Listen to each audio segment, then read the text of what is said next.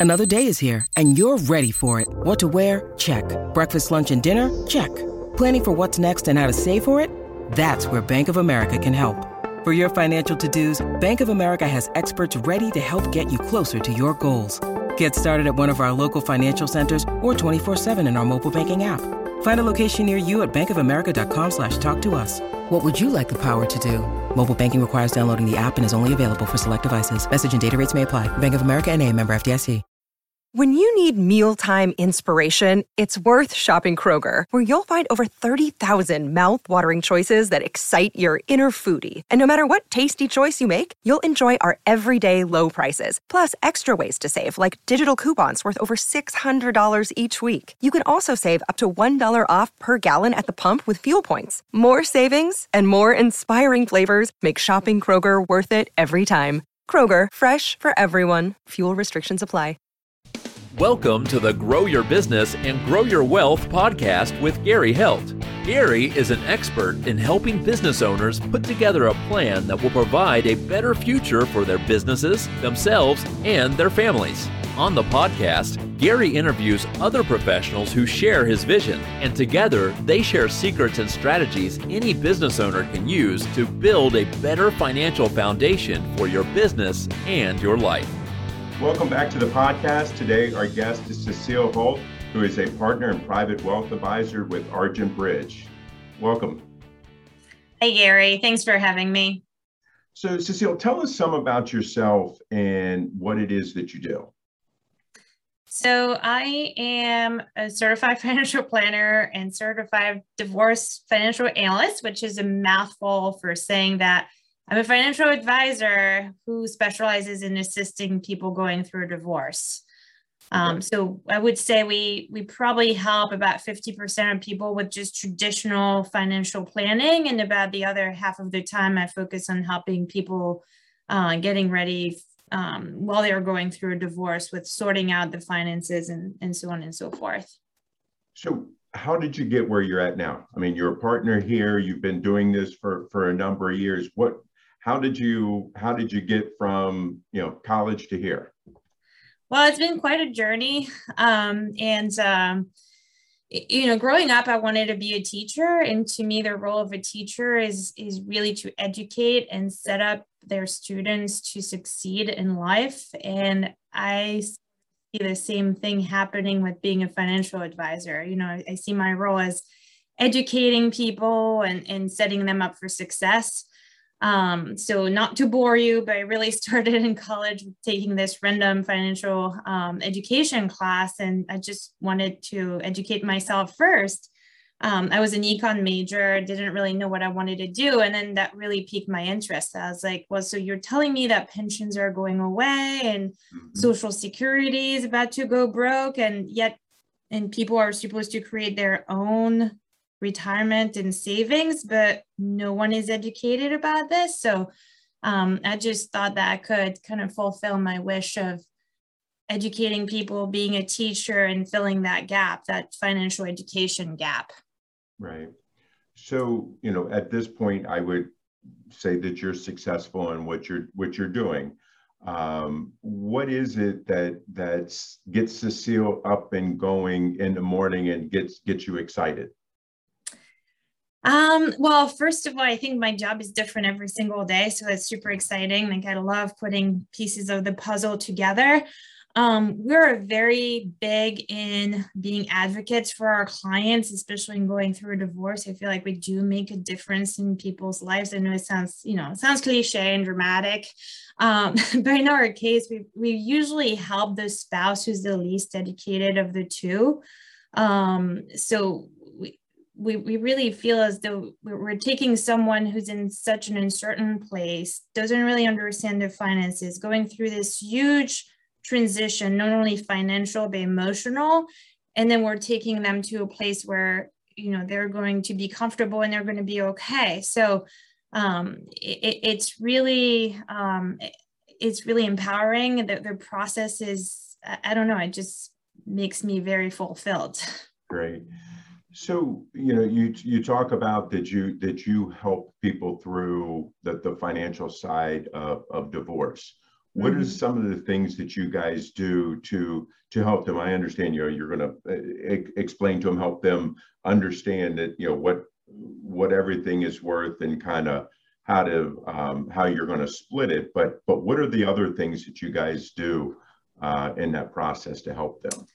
Right. So I mean, as you said, some of it is just very basic, but sometimes the basics, you know, some some people even struggle with. You know, there's usually one person in the household who takes care of the finances, and the other one is not always educated. It's not always that case, but um, so we do help with, you know, having people get an understanding of where they are. You know, information is power. Um, but we try to be very resourceful too, because what I've noticed is you can have two people with the exact same net worth and you know same assets, etc. But what they want might be different. So you could have two people with the same exact situation, yet our advice is going to be different based on what they're trying to accomplish.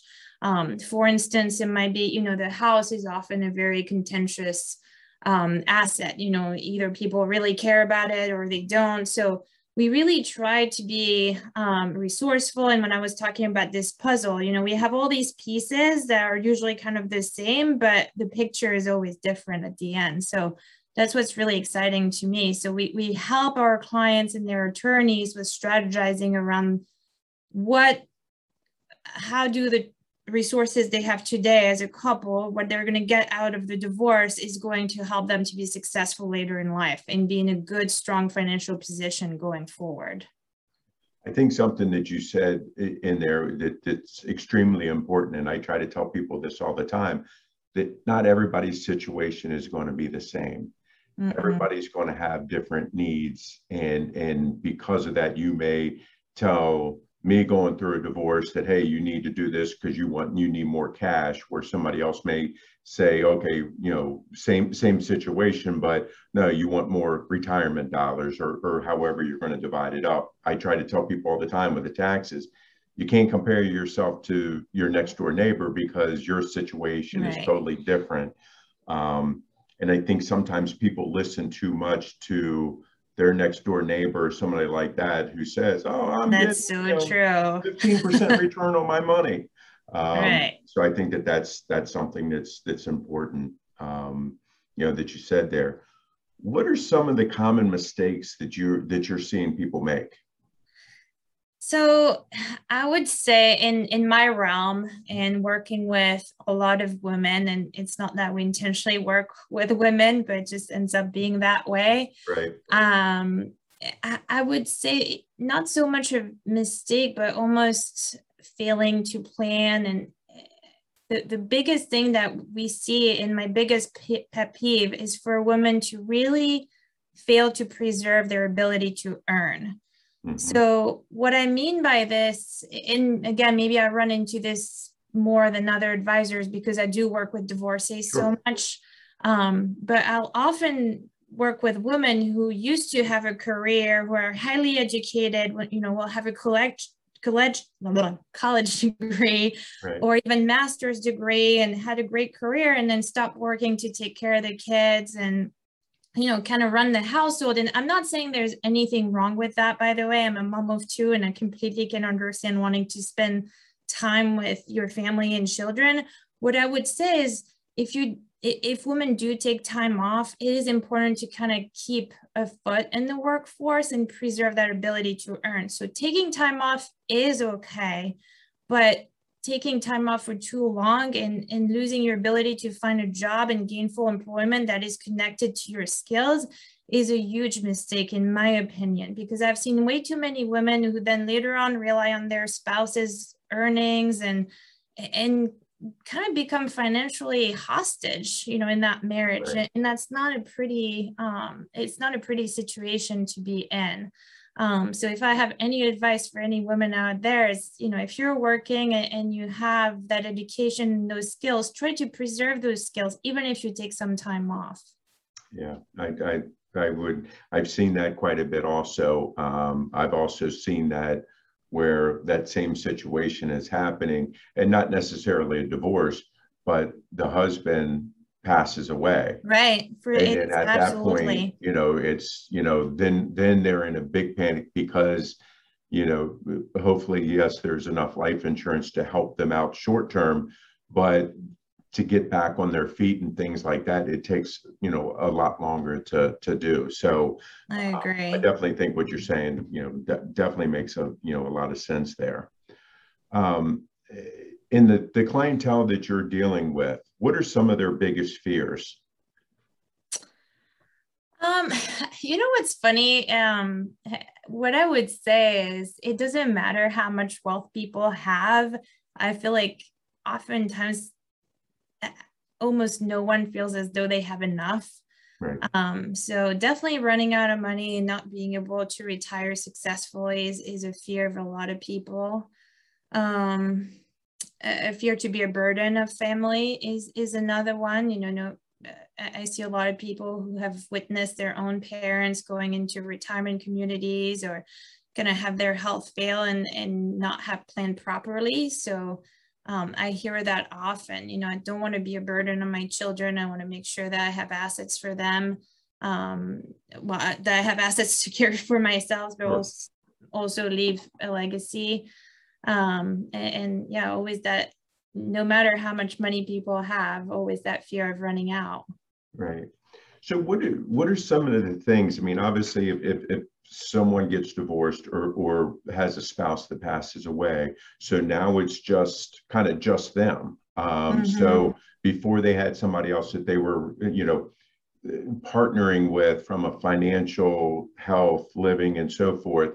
What are some of the the what's some of the advice that you're giving these people when they're I'm going to say starting over um, by themselves?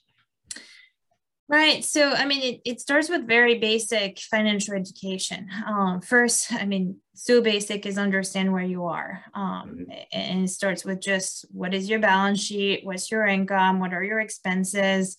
Um, and, and, you know, people often come to us thinking there's a silver bullet somewhere, and, and it's really boring. Right. you know, it's like live within your means, don't spend more than what um, you're earning, and and just kind of plan.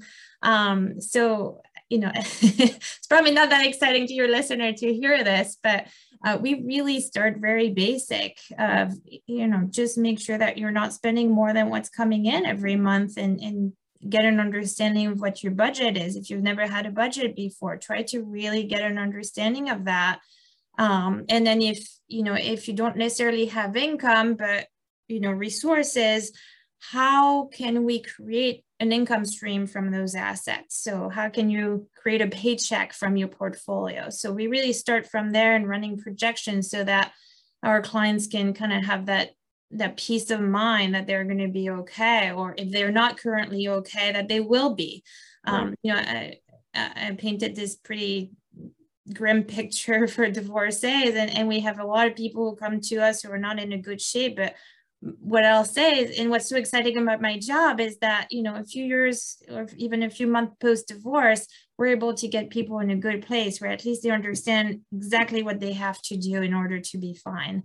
Um, so I would say it's not because someone goes through a financial hardship uh, that they can't be okay later on, but it does require some planning and um, and some good advice, I think. I think that um, you know you mentioned that, that B word in there budget, and and many people don't like that. Don't like that. They don't do it, um, and I think that that's that's critical, and not just for you know you know your clients that are going through divorce or or everyone that passed away. I think it's important to to make sure that you know you put together that that budget, and you're looking at your your spending every month and comparing it to your budget because you know, our society does way overspend, um, and, and that's why so many people are in the debt that they're in.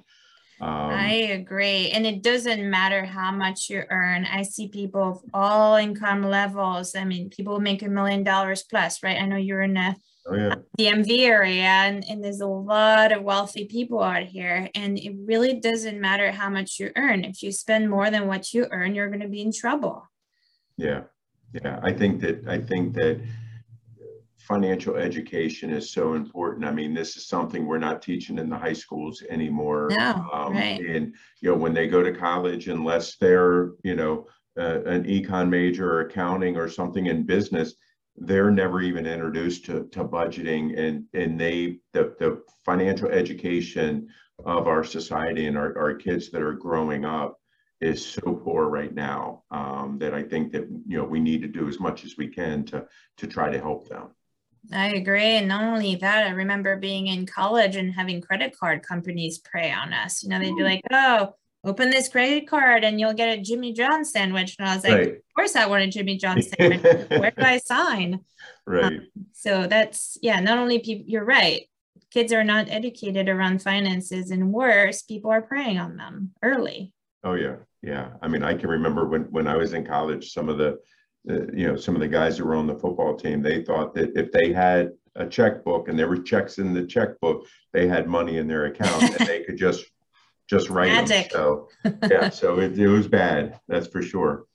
Um, right now, you know, with um, COVID and everything else, what are what's one of the biggest challenges that you're facing right now? As a business, or yes.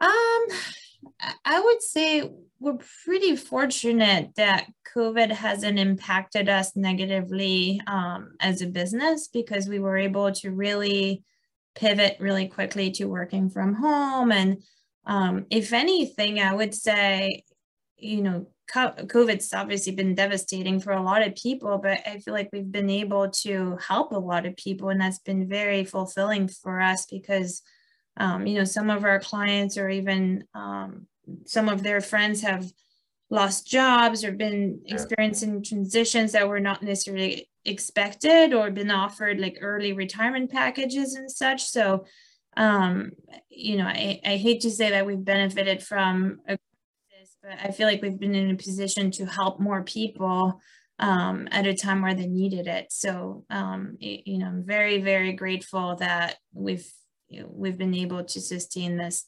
um, this crisis well as a business. Right.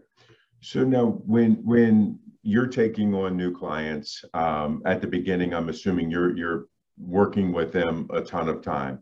Kind of mm-hmm. when when you I'm going to say kind of come out on that other side with them. After that, how often are you meeting with your clients?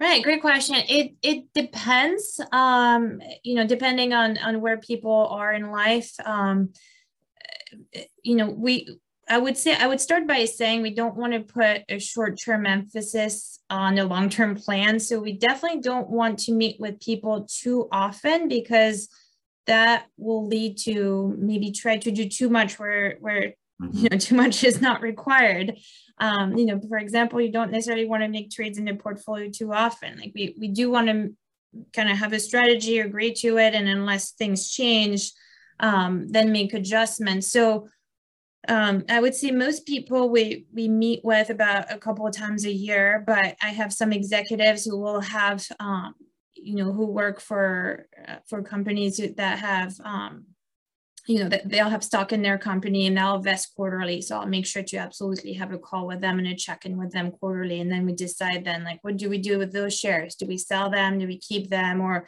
same thing with stock options. So I would say kind of re- it, it, depends on on people's needs. You know, our, our clients who are in the workforce and um, have that type of compensation, we're very very active with.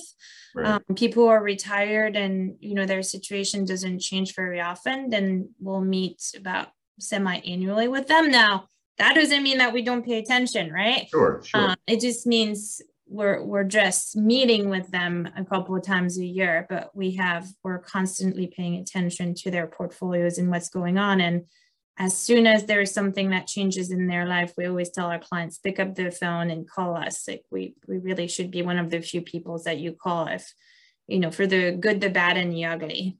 Right. I think that that something that that's important also for the listeners to understand and they've heard me say it a, a, a ton of times is that you need to have your financial team, being your financial advisor, your CPA, your attorney, your estate planner. And we all need to be communicating throughout the year also because there could be money that somebody doesn't necessarily have with you, or they may have a, a vacation home or something like that, or rental property that they may have sold um, or they're going to be selling, which is going to affect their taxes but it's also going to affect you know cash that they may need or they may right. have extra that you know you can invest with them um, i think that it's important for people to understand also that that you're putting together a plan for them and that you're meeting with them to make tweaks to the plan if need be mm-hmm. um, and i used to always equate it to okay we're you know we're getting on the road to to go to disney we're all not just hopping in the car and driving. We're going to pull out the map, figure out how far we're going to go down and where we're going to spend the night, so forth and so mm-hmm. on if we're mm-hmm. driving. And I think it's important for people to understand that everybody's going to go a different way to, right. to get to Disney. good analogy. thing with mm-hmm. the plan that, that, that you're putting together for them. Um, and again, depending on you know, if they got a new car that's driving that's not going to have any issues versus, you know, an older car that that may need more yeah, yeah. along the way. Um, I just think it's again going back to the whole thing of of not thinking what your neighbor has is the right thing. That you know, to trust who you're with and stick to the plan. Mm-hmm. No, that's good advice. Um, so, using a professional like you, why is that important? Well, I mean, I, I do think, you know, there, there's the reason I'm pausing is, you know, nowadays you just hear, oh, there's robo advisors and this and that. And, and when the market is going well, everybody feels that so they can do it themselves, right? Right. Um, but then the market pulls back 20, 30%, uh, like in March of 2020. And then all of a sudden everybody remembers why they need us. So I would say, I mean, what we really do for clients is simplify the complex. So we do try to, you know, have them enjoy life and enjoy what they're really good at. So um, I think it's important for people to hire us because we can give them that peace of mind um, you know help them not be emotional when otherwise they might be you know it's it's a lot harder to not be emotional with your own money um, rather than when you have someone that you can call and, and basically right. exactly the ledger or make sense of your money too. Um, like for example, I just had new uh, brand new clients um, who said they, they they know they have a lot of wealth, but they have no idea what it means. So we really put wealth in context too for people and and tell them why well, you have X and this means that you're going to be able to do this, this, and this with it. Um, so my role is not to tell people what to do. My role is to tell people like, based on what you want to do, here is how you get there. Right. I think that that especially with what you do with um, you know divorcees and stuff like that, you really help remove the emotional side of things. Yes, uh, and in divorce, it's it's probably more dramatic, I would say, because when you sign, when you get ready to sign a property settlement agreement, you have a one-time shot at getting it right. Um, know, there's no do-overs. Right. You might be able to change the support that you, you know, you might modify support, you might modify some things like that, but you cannot modify the division of property post signing that document. So um, that will sound dramatic, but you have to get this right. And I think, you know, you can go at it cheap, but you might pay for it later. Where I think it is important to really gather that team when you're going through a divorce and um, and having to sign that property settlement agreement. Um, you know, there, there's really no redoing the plan later on that one. Right. So you've been doing this for a number of years now. Uh, mm-hmm what is it that you know now you wish you knew when you first started out? Um, that's a you know a few things. Um, one, you know, one of I'm realizing more and more every day is that there's no um is a definition of wealth. What is wealth? You know, and as a young kid out of college, you know, becoming an advisor, um, as like, well, wealth is having money, right? Is having that $1 million plus, which, you know, in this area is not that wealthy anymore. Right. Um, but now like I'm realizing like having wealth is really like having the freedom to do what what is important to someone. It's not a number. So I kind of wish I had known this then because it would have helped me kind of coach people better along the way um, and, really help them make sense of their money. Um, and I think it, that's you know another thing is you know as as a young advisor i was more focused on my technical skills and you know knowing everything like even you know i'm not a cpa but knowing so much about the tax code and and this and that. Um but not that it's not important today but you know people just assume you know that stuff. Like what they really hire us for is is the coaching and and helping them again make sense of their money and and simplifying the complex not trying to sound smart.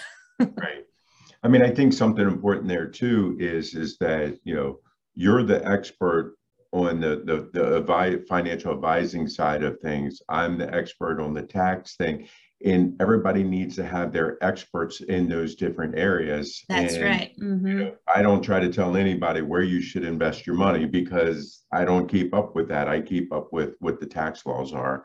Right. Um, and I think it's important for people to understand that that you know when we do this, we all stay in our. Uh, you, everybody should be staying in their lanes. I agree. Um, type thing, mm-hmm. but then also you know doing the the the support with things. That's for sure. Mm-hmm.